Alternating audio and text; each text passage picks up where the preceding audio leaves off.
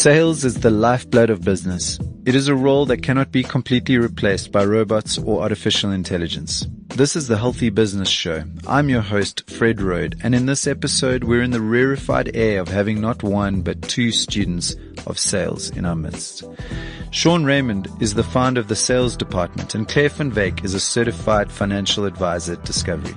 We're going to try and deep dive into the art and science of sales and really try and uncover the dark secrets of selling. Claire, Sean, welcome to The Healthy Business Show. Thanks for having us today. Thanks for the opportunity, Fred. It's awesome being here. Sean, I'm going to start with you.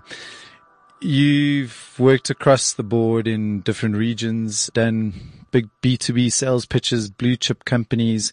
You're also a financial analyst by qualification, which seems very different to the traditional image of uh, of a salesperson, you know, which is this kind of loud, brash, pushy, kind of cocky dude who wants to just close, close, close and sign in the line that is dotted.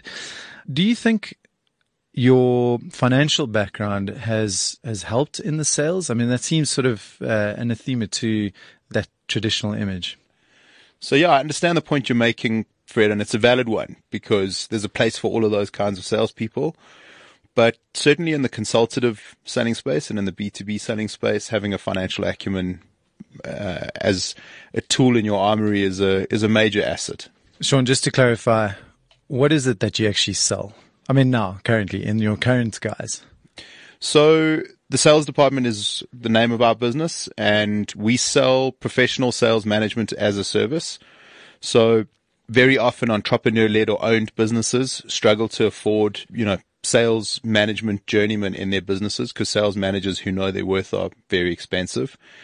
And companies in that sort of thirty to one hundred million rand turnover mark struggle to justify the existence of a full-blown sales manager in their sure. organization. So we come in and we do the twenty percent that makes eighty percent of the difference for fifty percent of the cost. That's very meta. So you're selling sales, basically. Yeah, absolutely. Awesome. Okay, well, then you're perfect for this show. That's awesome. So, Claire, you're one of Discovery's most respected financial advisors, uh, according to your colleagues and teammates. uh, I've been asking around, and you're clearly super passionate about assisting others and being quite generous to others, uh, just judging from your, your resume.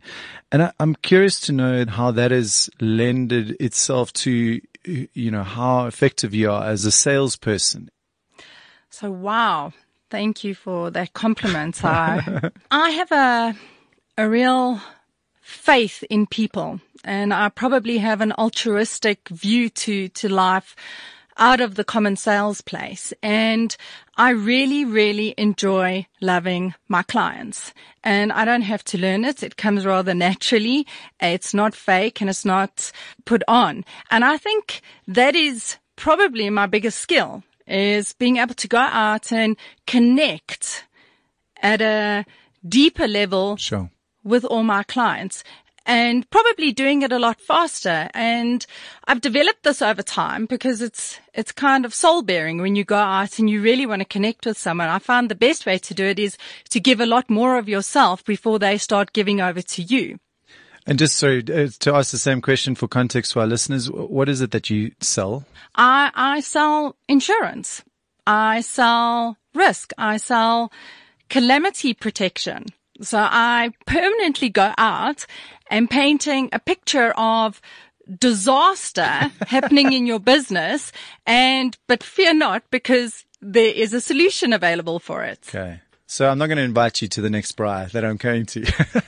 Well, actually, I will, because I, I know that you, you hold the, the, the keys to all those solutions. So I want to know from you, Claire, and I'll, and I'll ask you, Sean, the, the same question.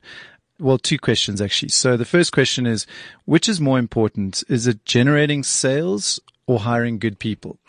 So I'm definitely a people orientated individual. So I believe if you do what is right in hiring the correct people, sales come as a natural progress thereof.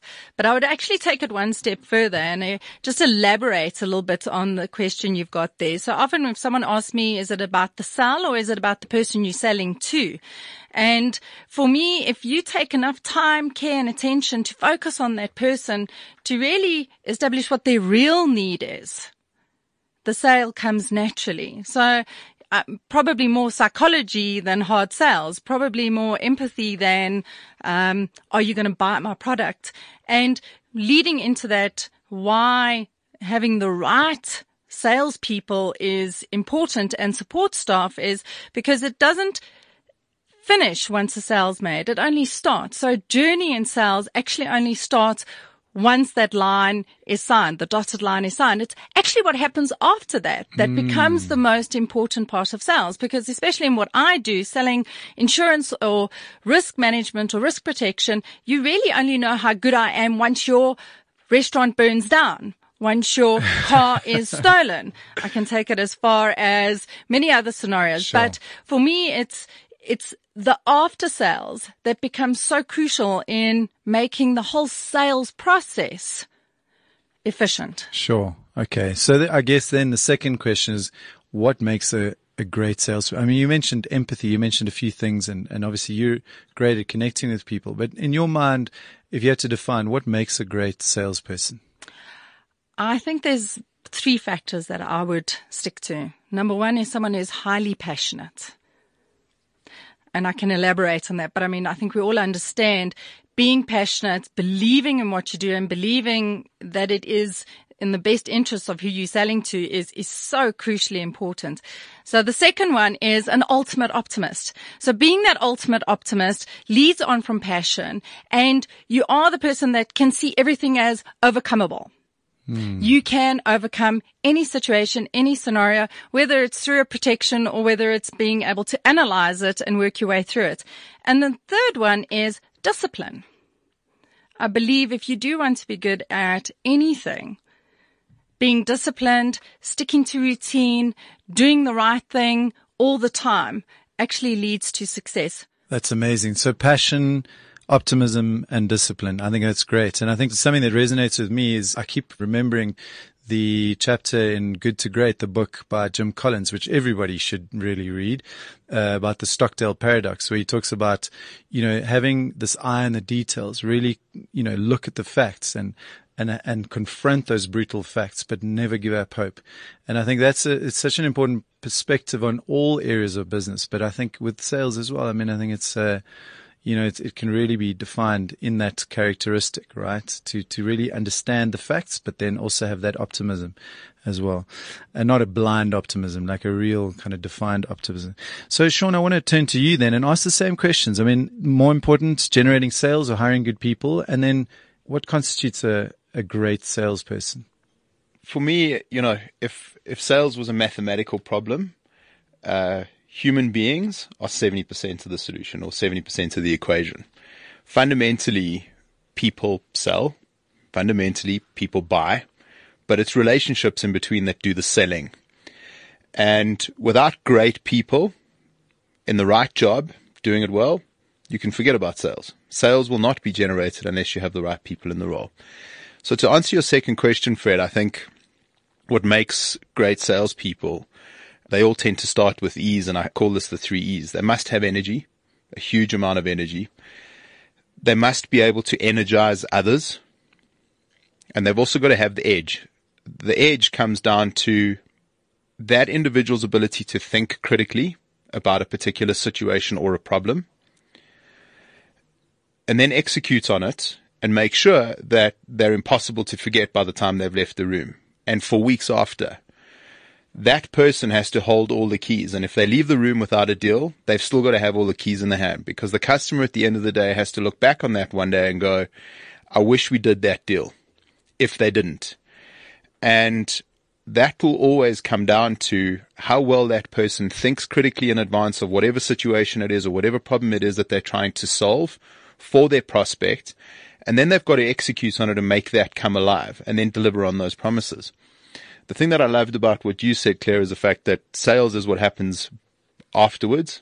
It's also about what happens before, and it's the sum total of those two parts, because selling is about client acquisition and it's about client retention. If you're losing customers faster than you're finding them, it's a losing game.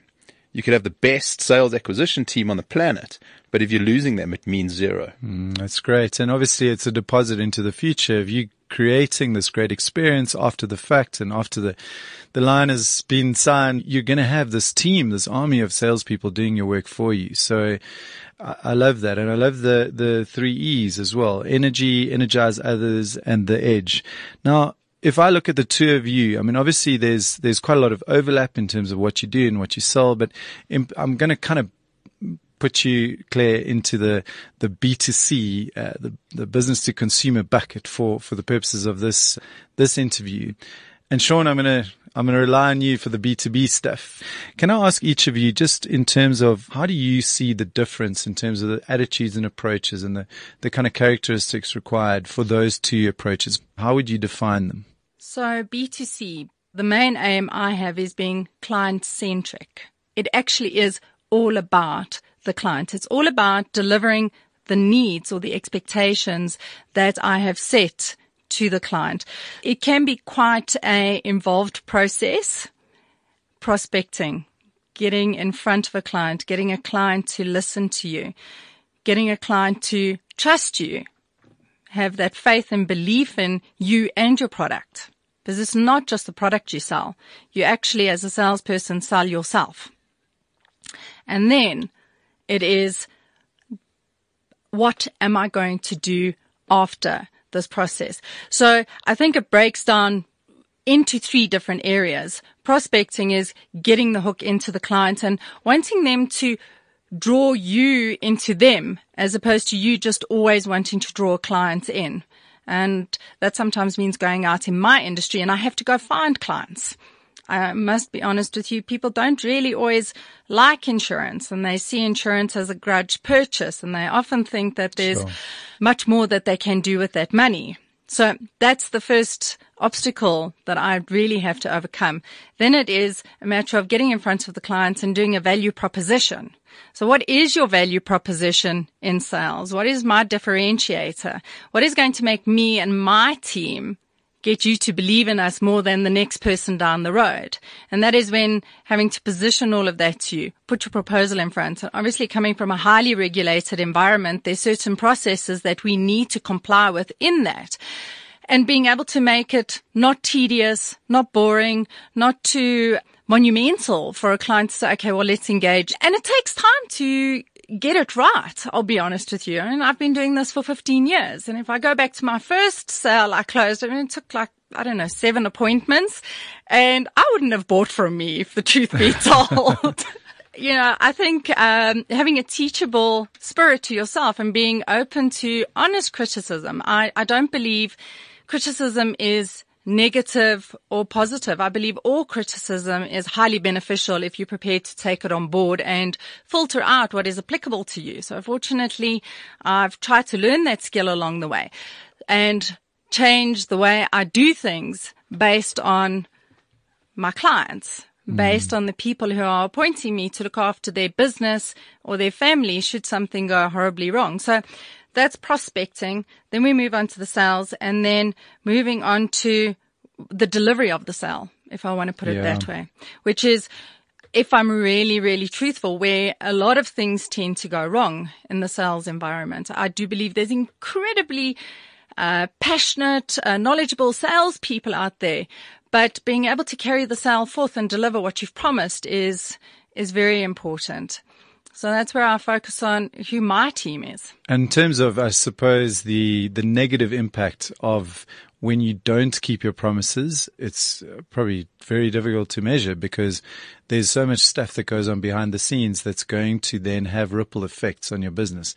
So that it's it's very interesting to me that you zero in on that after sales delivery, which I think a lot of people would, would negate. They wouldn't see that. It's almost like the celebration comes upon that signature, and then uh, and then they kind of let it go into cruise control.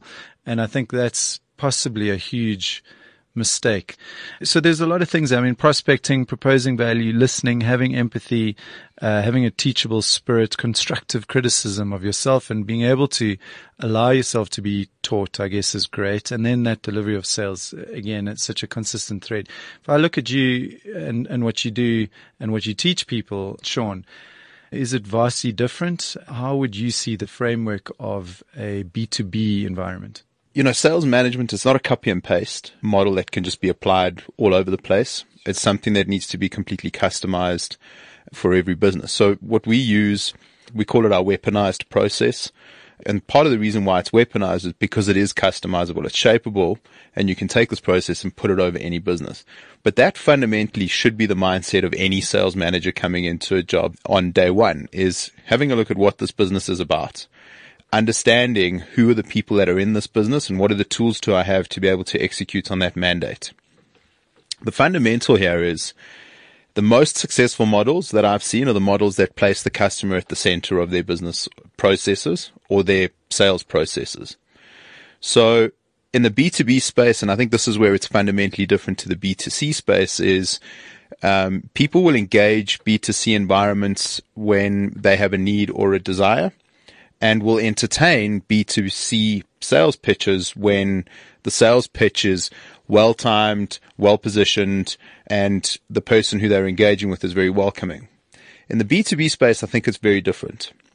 For me, if customer centricity is the core aspect of what it is that drives the reason why you're engaging with a particular prospect, you end up finding yourself as a salesperson, you end up finding, finding yourself in the room, often knowing more about the prospect's problem than they themselves do. And for me, closing is not an art. Closing is something that you do habitually from the beginning of your sales conversation. And once you've established value in the sales process, only then and only then are you in a position that you can close. And establishing value is about making sure that you've articulated, A, you understand your prospect's problem, B, you have a great solution, and C, they're convinced that your solution is the right answer to whatever problem it is that they have. And that is why I mentioned to you earlier, great salespeople in the B two B space are ones who've got high levels of critical thinking capability. Without that skill, without that natural capability, the fundamental is they'll never ever make the effort to go out and go and research what problems it is that their prospects are experiencing. It all boils down to how well do you know your market, how well do you know your products, and how good is your critical thinking capability to be able to map those two together. And if that, if that is the objective, you can take a flimsy sales process or a flimsy sales methodology and map that over that core skill, and it'll still work. And then it just comes down to great sales management being in place in order to make sure that that sales methodology and that sales process is continuously optimized in order to shorten your sales cycle. And the more times you can repeat that process, the more success you'll gain. And that's why a shorter sales cycle with a punchier pitch, delivering solutions to complex problems, is what makes your revenue problems go away. I love that. I think the story that comes to mind is there was a story about an I B M sales guy. I think it was Fortune or Forbes did an article about this guy being the best sales guy in the world. He was based in India and he was doing these big sales, uh, you know, for, for big parastatals and big companies in India. And his secret sauce was essentially that customer centricity. But digging a little bit deeper, he had this thing of factory floor research. So he would actually bypass the C-suite and go straight to the factory floor and understand what Frank, the uh, forklift operator, was struggling with, and understanding what was going on at that level, and then going back to the C-suite and the boardrooms where they hardly ever went down there, yeah, and explaining what Frank, the forklift operator, was was battling with. Defining that problem and where the hitches in the supply chain was actually happening, yeah, and explaining it to them. So defining the problem better than they could even, which uh, it was pretty much what you said then. I think, you know, hence why he was the best sales guy that they could identify. This has become something that um, is critical to modern day selling success. The phrase that is thrown around now is called covering the buying center. Um, in your buying center, you could have anything from a user, influencer, endorser, sponsor, or a coach.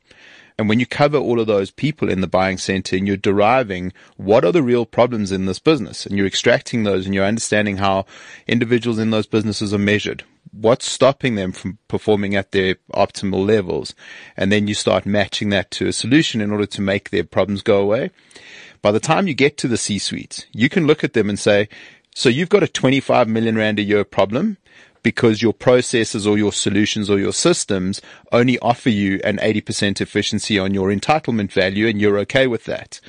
If I could make that other twenty percent go away, how much more money would that make you? Mm-hmm. And the fundamental comes down to them probably being able to say, well, another ten bar per annum. And if that means they've got to pay you a million rand once off to make that problem go away, that's a great value proposition.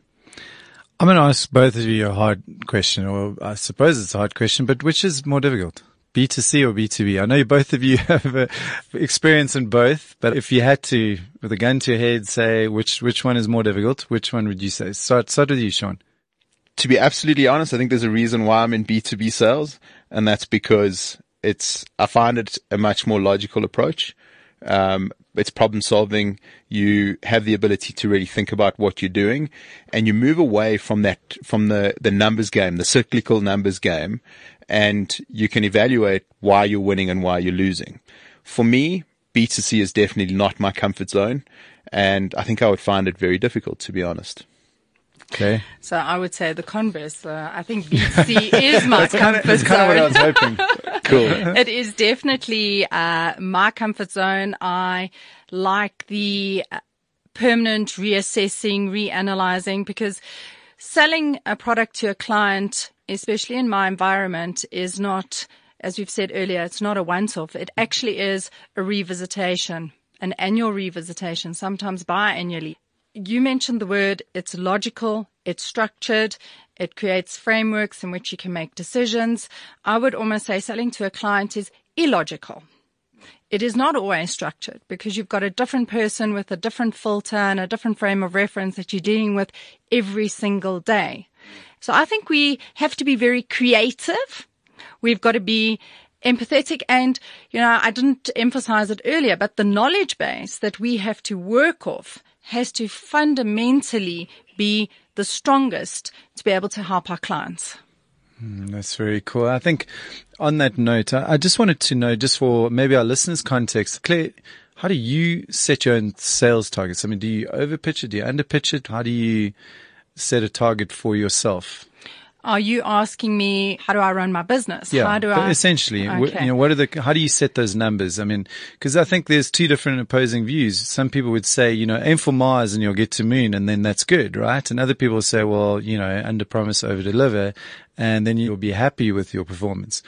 How do I think, you approach that? So I approach it on a much more calculated mathematical base. I assess my previous year's performance. And my aim is to improve on that by twenty percent year on year. So then it's a matter of sitting down and saying, well, if that's the overall expectation of growth I want out of the business, how am I going to do it? And bear in mind, when I say that's the growth I'm aiming for, I mean not losing or having attrition in the fo- the foundation of client base that I have currently. So it becomes that very uh, intricate, um, dynamic annual business plan to say, right, how am I going to keep my clients that are with me satisfied, feeling loved at every touch point, having numerous touch points? And by the same token, how am I going to go out and prospect and find more clients? But my round figure is twenty percent per annum. Okay. So we've got the um, mathematical framework. Sean, how do you uh, approach it? So we've got a lot of clients. We've got varied customers um, that work in different markets. And we start with strategy. We formulate sales strategies that have a look at um, who are the prospects in the markets that we're looking to attain over the next financial period. Who are the ones that we've got? Which are the ones we're going to retain? What are the actions that need to be conducted in order for us to win those prospects? And we we then target them. And I think that's a luxury of being in the B two B space, is you can go out and you go and look for those strategic accounts that have got um, large and varied supplier and customer networks that once you've knocked over the big one, their entire ecosystem can unravel in your favor as well. And that is what strategy is. It's around how do we work smarter in order to achieve that specific outcome within a desired time frame? And then is that enough? And if it's not enough, then how do we do more? What are the resources that we require? It might mean we've got to grow the sales team by thirty percent, whatever, whatever. Fundamentally, it's about understanding what the number is for the period, how we got there, and then defining what is each individual in the team's responsibility, whether that be target or behavior, that is going to drive um, effort, and is that effort going to generate the result that we're looking for? And then great sales management or great management period across the board, and this talks to any division within any organization that runs a strategy, is holding a keep people accountable, giving them the feedback to deliver the piece, and providing the reward when they do. So at the end of a period, there's no questioning like, why didn't we meet our strategic objectives? Why didn't that objective materialize? Mm, you know it. Mm. It's there. It's on black and white. That's great. You spoke earlier about a customizable sales process that you can transplant over any business, right? So, I mean, can you speak a little bit into that? I mean, I guess sure. That's in the I P of what sales department does, but sure, can you speak absolutely. In broad strokes to that? one hundred percent. So I think the high level points for me are we analyze right in the beginning, what are the steps that an actual opportunity needs to go through in order for it to reach a maturity stage of either closed won or closed lost? And we break that down so that we understand what is the likelihood of each one of those stages closing. And we will write up what those steps are. So it could be, and this is a very basic example, it could be a lead in, contact made, meeting secured, needs defined, um, proposal submitted. So those are the sales stages. But then it's about being completely prescriptive about what those sales stages are. So when you get to sales stage two, this is what you got to do to progress it through to sales stage three. But each company and every sales organization, that whole step is completely unique to them. And the way that we do that is we go and analyze what is history telling us about this organization's success ratios. So we will look at every single deal won and every single deal lost for a particular period and understand when this opportunity got to that stage, why did it die? And then we'll completely customize that process and we generate revenue forecasting based on that. And once that red revenue forecasting is alive in an organization, it actually determines what sales activities are required from each individual based on how they're doing against their targets. If we look at B two C and the framework that you would apply to the process that you deploy, Claire, is there, are there some salient points that you could speak to? I think it goes back to what I touched on a little bit earlier. So it is it is about prospecting, sure, and understanding, especially in our arena, how to prospect and understanding who your target market is. Who are you going to go out and start to, to look for business amongst, or where you're going to position yourself. So it does start with prospecting. Uh, it definitely then comes down to your value proposition. So once you have a prospect and if you're fortunate to be able to sit or present to them, what is your value proposition? And I come back to that. And it's, that would be the key phrase in our arena at the moment is value proposition. With a lot of the legislative overhauls, it is going to be, how can I make myself better for you than the next financial advisor down the road? I think historically it would be, I sell a product, therefore I am a good advisor. I think now it's very different. It's a matter of what am I bringing to your party mm. to actually make this a value proposition. Can we talk a little bit into that, the value proposition and how you would actually define that? Because is that not really at the heart of all of this? I mean, if you think about every single business graduate knows the question, if you're buying a, a drill, you're actually buying holes.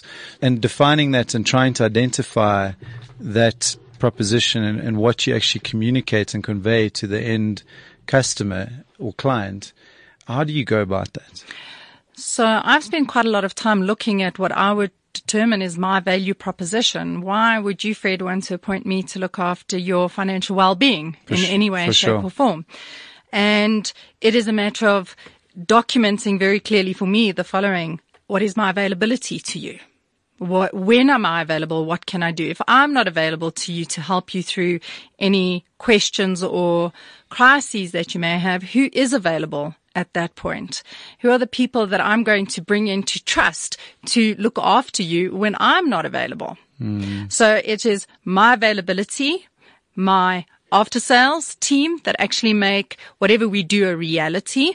The product I choose to, to sell is a big part of it. Why am I positioning this to you? Why do I believe in it? Why do I believe that this is going to fulfill every one of your needs? I need to understand that back to front. And I agree with that I B M top sales guy that would go down to the factory, the factory floor, floor research and find out about all the nitty gritty, because those are the anecdotal things which people overlook, which actually make, I think, an individual a, a perfect salesperson. Yeah. So what you're saying effectively, that factory floor research element is actually applicable to the B two C environment as well. Absolutely. Which I didn't think of. That's great. Yeah. It's very helpful. So knowing who the people are, knowing the problems, knowing the environment, understanding the problems uh, that surround the individual that you're communicating with. That's on the financial planning side. So yes, being able to establish what the needs are and find a solution to meet those needs. But then it becomes a little bit more complex, because on this side, you need to go find the right product and how that product is engineered and what are the costings in that product and is it really tailor-made? And then when you put all of that together, it equals a value proposition. So that's probably also a big danger, is to oversell or, or missell or, you know, over communicate.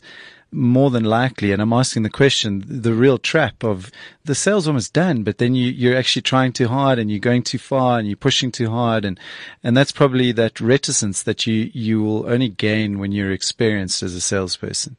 Well, I suppose as a human, right? Because you, you got to understand and have, have that empathy that you spoke of earlier. So I think all successful sales people are very high in E Q. They've got a high level of E Q. You know, you get many different types of sales environments, and um, I like to be in front of a client. So I think for me, having to learn the art of when to switch off was very important. Learning how to tell when I have given sufficient information. So I think it's really starting to understand yourself, learning how to pull back a bit on that, how to allow someone to talk more than me was definitely a skill I had to learn. Listen, because yeah. uh, we have one mouth and two ears.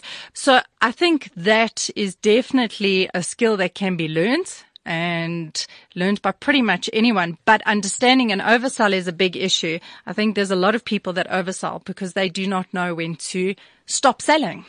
Both of you are very heavily involved in coaching sales, so teaching salespeople, right? So that's particularly interesting to me. Uh, the question of, can anybody be a great salesperson? I'll start with you, Sean. That is a that is a very controversial question. And I think my mood and my answer changes from time to time, depending on how much coaching I have or haven't done. I think the fundamental for me are there's some key ingredients to a salesperson that you've got to be able to start with. It's a bit like taking a scientist with not a single creative bone in their body and asking them to make a beautiful picture. Sure. As an artist, you need a base from which to start. But coaching and mentoring and the sum of those two things in a management environment is what I call leadership. Leadership is nothing without the ability to inspire and energize others and help them execute. Is it always enough? I don't think so. There are some critical things that, that need to be in place. But what I do believe is that there are never, ever any bad employees. There are only bad managers. Because if you don't hire the right people right in the beginning, and you then sit with a problem where you are unable to turn that person into an absolute sales rock star, it's your fault. So choose wisely and then coach and mentor so that they've continuously got all the right tools to be able to do their job. And then the last thing we fundamentally believe in is that feedback is the breakfast of champions. You want to turn mediocre salespeople into great salespeople, feedback's the way to do it. I love that. Feedback is the breakfast of champions. Claire, your opinion? I don't believe sales is for everyone.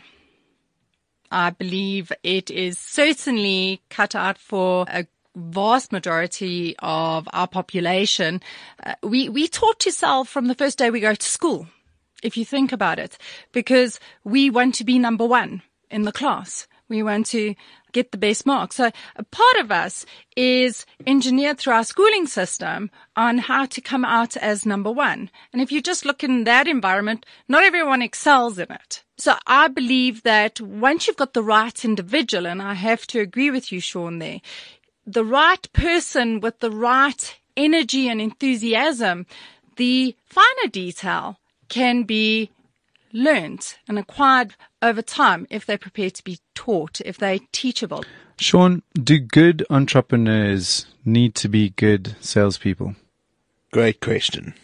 It's a really cool Seeing question. As you're an entrepreneur yourself and a salesperson and somebody who trains salespeople. So from a sales management perspective, and, you know, we fundamentally work in that entrepreneurial market, one of the things that we really love to do is to take the C E O or the founder of that business and put them back in the sales team, because that business wouldn't be there unless it were for that individual's own ability to sell. And I'm of the belief that there is no one better to sell your business than you. And the other really cool thing that it does is it levels the business owner with the people that are in the sales team. It makes the salespeople feel like this guy or this lady knows exactly what I'm going through every day, yet they're able to do it successfully. And it also gives the C E O or the business owner the opportunity to lead by example. And it's the old adage of the C E O of the of the burger company needs to know what it's like flipping burger patties. It's the exact same thing. What we do find is that often C E Os and, and business owners are the worst sales managers, because what it does is it elevates them to their business owner mindset while they're managing salespeople, and the business's problems actually become the salespeople's problems. Mm-hmm. And that's unfair. For us, it's about ensuring that the right targets are set for the right individuals, and then having the right management philosophies in place, and having everyone in the team and having the best people in the team. So getting back to your question, the C E O, the owner, is often the best salesperson in the room. We often use the equation of why would you ever take Ronaldo off the field? Sure. Claire, do you want to add to that? I agree with you one hundred percent, Sean. I think when we, we look at companies that have maybe lost their way, and I'm going into your space now, have lost their way in sales a bit, you'll often find there's a detach between the guys that are doing the work and, and the person who had the dream. Mm. And we we sometimes need to reconnect that. Well, actually, not sometimes. When that happens, you've got to reconnect it. I'm selling your dream, but you're not down here. You don't understand all the challenges that I'm facing over here. Keep me and the dream together. And I find leaders will always bring themselves down to the level of the person they're interacting with to bring them back up to the level where they are, and especially in sales. Very cool. I think personally, having mentored entrepreneurs, as I mean, that's my job really, and and uh, and coaching and teaching entrepreneurs. My definition of a C E O is uh, is as a salesperson. I see them as selling the vision internally and selling the product externally, right? Yeah. So they have to understand sales. This episode is uh, alluding to the lifeblood of the business, right? Yeah. So guys, can we talk to some of the myths then that need to be dispelled? I mean, Sean, you've created all these frameworks and you've got a company that, that coaches sales. Can you talk to some of those those misconceptions? Jeez, Fred. How much time have we got? My personal pet hate is the pay people a low basic and, and high comm structure. I fundamentally hate that. For me, if you want to win, winning is about ensuring that you're doing things at least thirty to forty percent better than your competitors at all times. One of those things means paying your salespeople thirty to forty percent more than your competitors prepared to pay them. Because even when you get those good people, and I said this earlier, seventy percent of the problem is people. You have to solve for that problem.